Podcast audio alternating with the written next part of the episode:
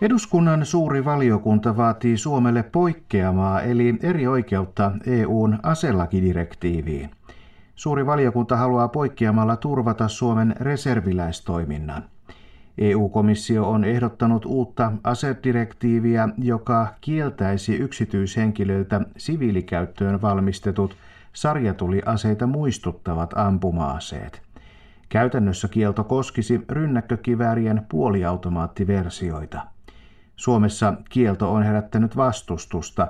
Vastustajien mielestä se hankaloittaisi selvästi Suomen reserviläistoimintaa. Sisäministeri Petteri Orpon mukaan Suomi ei voi joustaa asiassa, koska vapaaehtoinen maanpuolustus on Suomelle niin merkittävää. Nyt Orpo pysy kovana.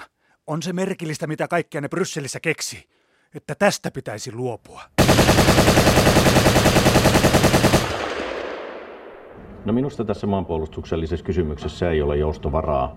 Se on, minusta se ei kuulu tähän asedirektiivin piiriin ja siksi se tulisi sieltä irrottaa. Ja kuten sanoin, niin olen tällä hetkellä nyt toiveikas sen suhteen, että komissio on jo nyt tässä vaiheessa ymmärtänyt tämän meidän erityiskysymyksen, mutta kyllä me ollaan tässä täysin ehdottomia tämän maanpuolustuksellisen kysymyksen osalta.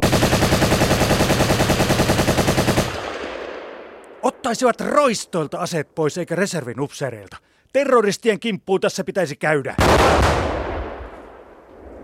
Eteenpäin! Mitä nyt sunnuntaisista suojeluskunnan harjoituksista tulisi, jos ei rynkylä saa ampua?